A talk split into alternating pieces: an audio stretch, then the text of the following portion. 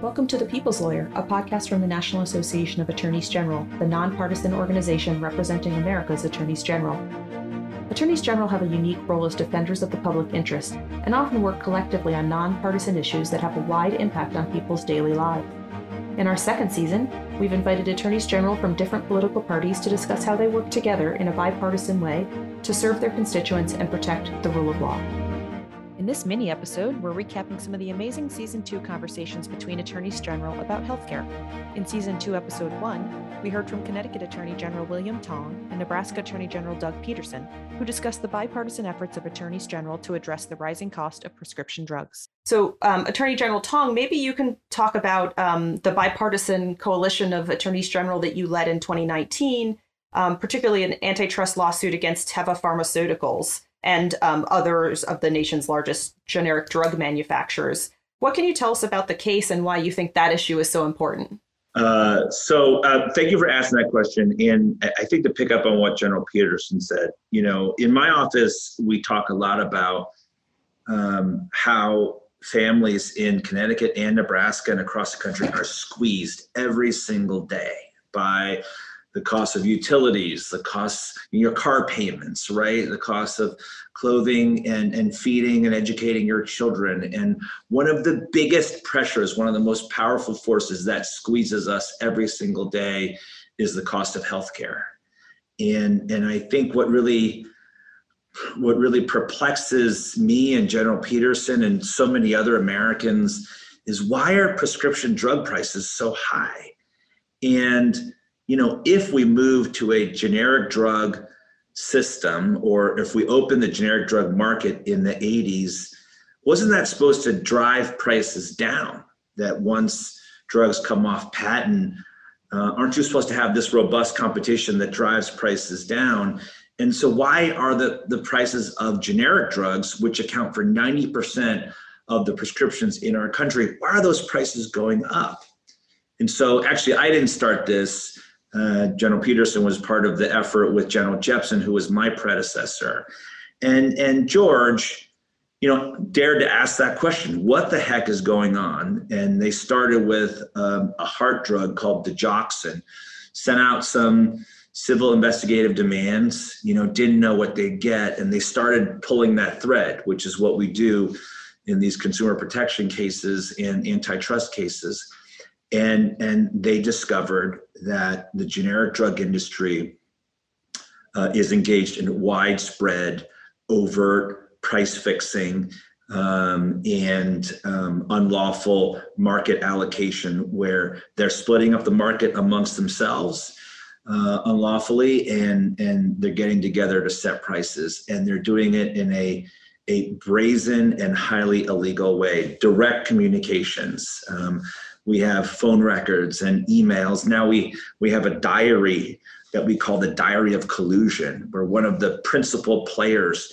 literally recorded uh, his movements in colluding with others. And what we've discovered is um, the generic drug industry is, you know, in our view, the largest corporate cartel in history. And, and the reason why prices are so high is because the market is fixed and it's rigged. Uh, and, and that's why so many of us are part of this coalition. Um, there are three cases, three separate lawsuits, three different complaints. Um, one of them has 49 states, uh, territories, and the district. So it's almost everybody. Uh, and, and we're going hard after the generic drug industry for violating our state and, and federal antitrust laws so that we can um, we can stop them from price fixing and drive prices down the way the market was supposed to. General Peterson, anything you want to add about that case or others like it? Well, I, I really appreciate General Tong's leadership in this. Uh, it really is kind of uh, takes your breath away of how brazen they have been uh, in affecting cost.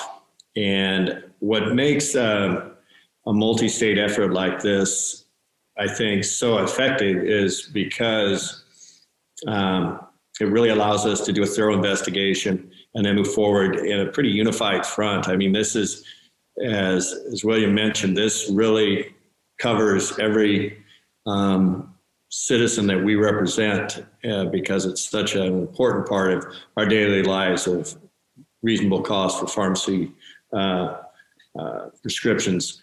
So I, I think it's one of those clear examples where we can work in a bipartisan effort and be effective and do, you know, basically carry out our duty to the people we represent. Yeah, NAAG is a big part of that, Doug. Um, one of the very first meetings that I attended um, I think it was, I think it was the NAAG meeting uh, in South Carolina right after I got elected. And I walked in the big conference room where all of us meet. And, and George was still attorney general then. And um, we were giving an update on the case. And, and um, there were a lot of AGs in the room and a lot of staff. And um, this is how we, this is how we do our work, right? We, when we can safely get in a room together and and really work through how we're going to prosecute these cases and it wouldn't be possible if we didn't have NAAG as a platform to make that happen in season 2 episode 8 Minnesota Attorney General Keith Ellison and North Dakota Attorney General Wayne Stenehjem discussed prescription drug costs and pharmacy benefit managers. Well, you know, PBMs are part of the overall conversation that we need to have about drug prices. Uh, PBMs, you know, just for folk who may not be familiar, the PBMs means pharmacy benefit managers. These are companies that are uh, supposed to administer the prescription drug programs of health insurance plans. You know, they've been around for a few years and they really were supposed to help squeeze out unnecessary costs. I believe today that they play actually a role in making costs greater than they should be. They they uh, are uh, in a position where they can determine not only what medications people can access, but also how much patients and pharmacies and healthcare plans pay for those drugs. PBMs are adding substantial costs to the healthcare system rather than saving up money, which was their original purpose. The way they do it is that they um, are simply in a position to be that middleman or middle person. They offer a lot of things like you know coupons and other things like that where if you buy uh, from them uh, or if you engage with them they'll offer you these benefits that they don't offer other people so then now you get in the area of price discrimination uh, and what we really feel is critical that you know we there be regulation of uh, pbms so that they're transparent that they really are giving uh, good good value uh, and that uh, they they are fair to independent drugstores. Now, states have taken action and passed legislation to try to regulate them, make them more transparent, more cost effective, and in some cases, like I believe in North Dakota, where st- the state legislature has passed laws to allow for regulation, the industry has fought back, and uh, many of uh, uh, in, in, in states have stood up for uh, the regulation and the statutes that states have uh, have passed. And uh, so, you know, I believe, um, you know, PBMs need regulation. I believe the statutes that we, that state legislatures have passed to uh, make them comply with what their original purpose is are, are good laws. Uh, and uh, yet at the same time, um, these matters continue to be to be litigated but I believe you asked me generally about what am we what are we doing about pharmaceutical pricing. You know, we're a part of uh, several lawsuits. Uh, many of uh, you know, uh, and they're different. One of them is out of Connecticut, where General Tong is leading a lawsuit suing generic drug manufacturers who we can prove through their um, their online chats and in text messages and emails that they were they were dividing up the market and refusing to compete. That's not legal. So that's going on. We're doing that. We got into litigation around the price of insulin. And one of the things that I did, and, and I think uh, that uh, Wayne could uh, talk to this too, is that when you're the AG, you can convene people to have a conversation. We actually pulled together a group of, of, of, of doctors, professionals, pharmacists, university folks, industry people, and ordinary citizens. And we pulled together a, a document um, where we came up with a number of, uh, pro, of suggestions, where we uh, where we came up with a report, and and the bottom line is you know, this idea of people affording their drugs, I think, is one of the most important things that we can do. I want to uh, thank Keith in just a moment when we talk about our PBM uh, legislation and litigation here. This was a law that we passed in 2017, and it was passed by a wide margin by our legislature because they were not happy with the prescription uh, benefit managers. They are entirely opaque. They claim that everything that they do is proprietary and nobody has a right to know anything about what it is that they are doing and how much money they are pocketing. And so we passed a law here in, in North Dakota in 2017. We got sued.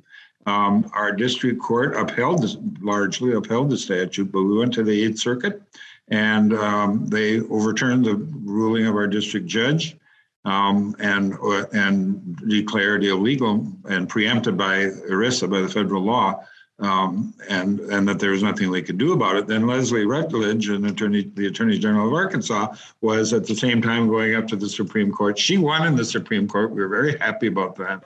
Based on that, now our case has been sent back down to the Eighth Circuit. Keith and his uh, and his staff have uh, rounded together a very big group of supporters. Uh, I think we have 33 or 34 states, including the District of Columbia, who joined in this amicus brief recognizing that the PBMs really need and they really owe the, the consumers of America some transparency so that we can know if there what is happening and what can we do to help reduce the cost. And and part of what we're concerned about here is, and I think you touched on this, Keith, is that this has been to the detriment of the local pharmacies, the small pharmacies that people rely on to get good, solid uh, medical information and are in, in many cases forcing uh, uh, patients, customers to go online, even whether they want to or not. And that is and that is a real concern that our pharmacy association here in North Dakota had. So thanks, Keith, for all for an excellent uh, uh amicus brief uh, and for rounding up so many people to join in. You guys are awesome, man. We're in this thing together, and thank you for leading the way. In season two, episode five, Maryland Attorney General Brian Frosh and Ohio Attorney General Dave Yost joined NAAG to discuss how they address Medicaid fraud in their states. Um, we have a we have a Medicaid fraud unit, and their job is to recover money that has been stolen from the state and the federal government. Uh, people have made false claims or cheated or not performed the services uh, that they said they were going to perform. And uh, if I may, I'll I'll, uh, I'll, tell you about one of them. And it, it, starts with it starts with a woman named Vonda, and uh, Vonda was suffering from advanced stage cancer. Uh, she had a tracheostomy and difficulty speaking. She had difficulty walking as well. She had lost something like 40% of her body weight. She weighed 85 pounds. Vonda was from West Virginia, but she was sent to a nursing home in Hagerstown, Maryland. And uh, she was there for, for some time. Uh, and though she still needed help, she still needed nursing care, uh, the administration came to her and said, You got to get out. And she said, I, I don't understand that. They said, Well, your Medicaid, your Medicare benefits have run out. And Medicare pays about twice as much as Medicaid does. She she was eligible for Medicaid, uh, but they told her you got to get out. And she said, "Well, I, I I have no place to go." They said, "Well, if you don't leave, we're going to call the police." So she got into a car that they provided with a woman she had never met, who took her to a townhouse in Baltimore. She'd never been to Baltimore in her life. Um, and she put her in this townhouse. She took away her benefits card. She had a West Virginia benefits card.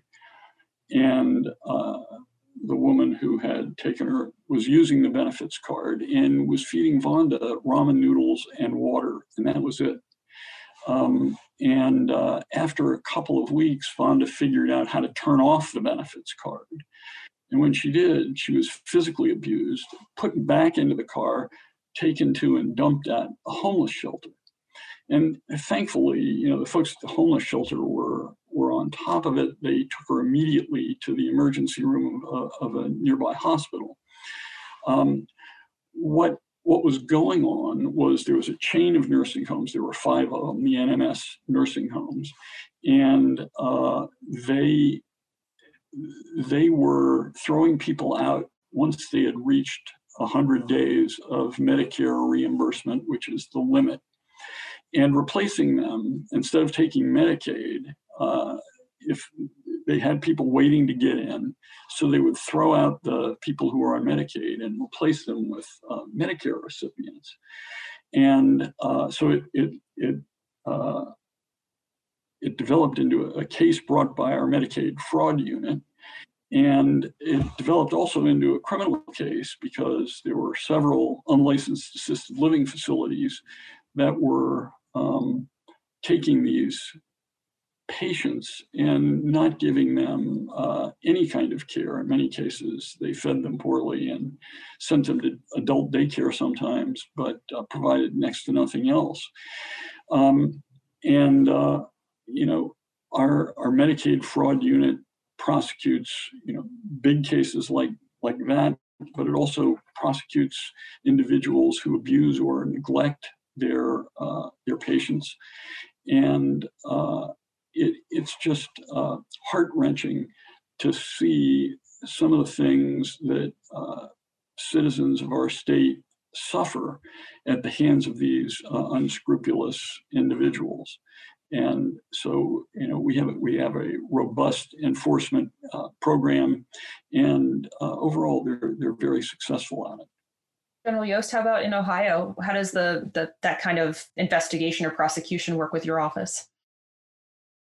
Well, it's kind of interesting because I had been prior to Attorney General. I wasn't a legislator. I uh, was the auditor of state. So I handled uh, a, a, lot of the investigation and numbers work uh, from the state auditor's office and put the cases together uh, with and for the attorney general and local prosecutors. Um, so I've been I've been about this business for uh, about uh, 13 years now, and uh, it's there's been quite it's quite a journey. Um, I think Brian and I could probably both uh, take the next hour to talk about uh, stories. Um, I was just thinking about Michael, uh, Dr. Michael uh, Sayegh, I think is the way you say his name. Um, it was in the, the, the 99.6 percentile of all Medicaid prescribers, um, just putting out, you know, pounds of, of opiates um, to patients that he never saw. Uh, he, when we uh, successfully prosecuted him. Uh, I'm thinking of another case in Southeast Ohio where there was uh, a fellow that was supposed to be providing treatment, uh, addiction treatment for opiate folks that had opiate use disorder, um, and um, was making it up, billing for things that weren't provided. Um, uh, billing for direct counseling, one-on-one counseling when it was, was actually conducting group sessions. Um, so you have 15 people in and you're doing one-on-one billing. Uh, you know, your group session actually is 15 times more profitable. Um, so it's just uh, really astounding uh, some of the things that we see, and there's a huge amount of money. So I, I don't think it's going away. Thank you for joining us for this episode of The People's Lawyer. We look forward to bringing you additional insights about the nonpartisan work of America's 56 state and territory attorneys general in future episodes. In the meantime, you can learn more at naag.org or email podcast at naag.org.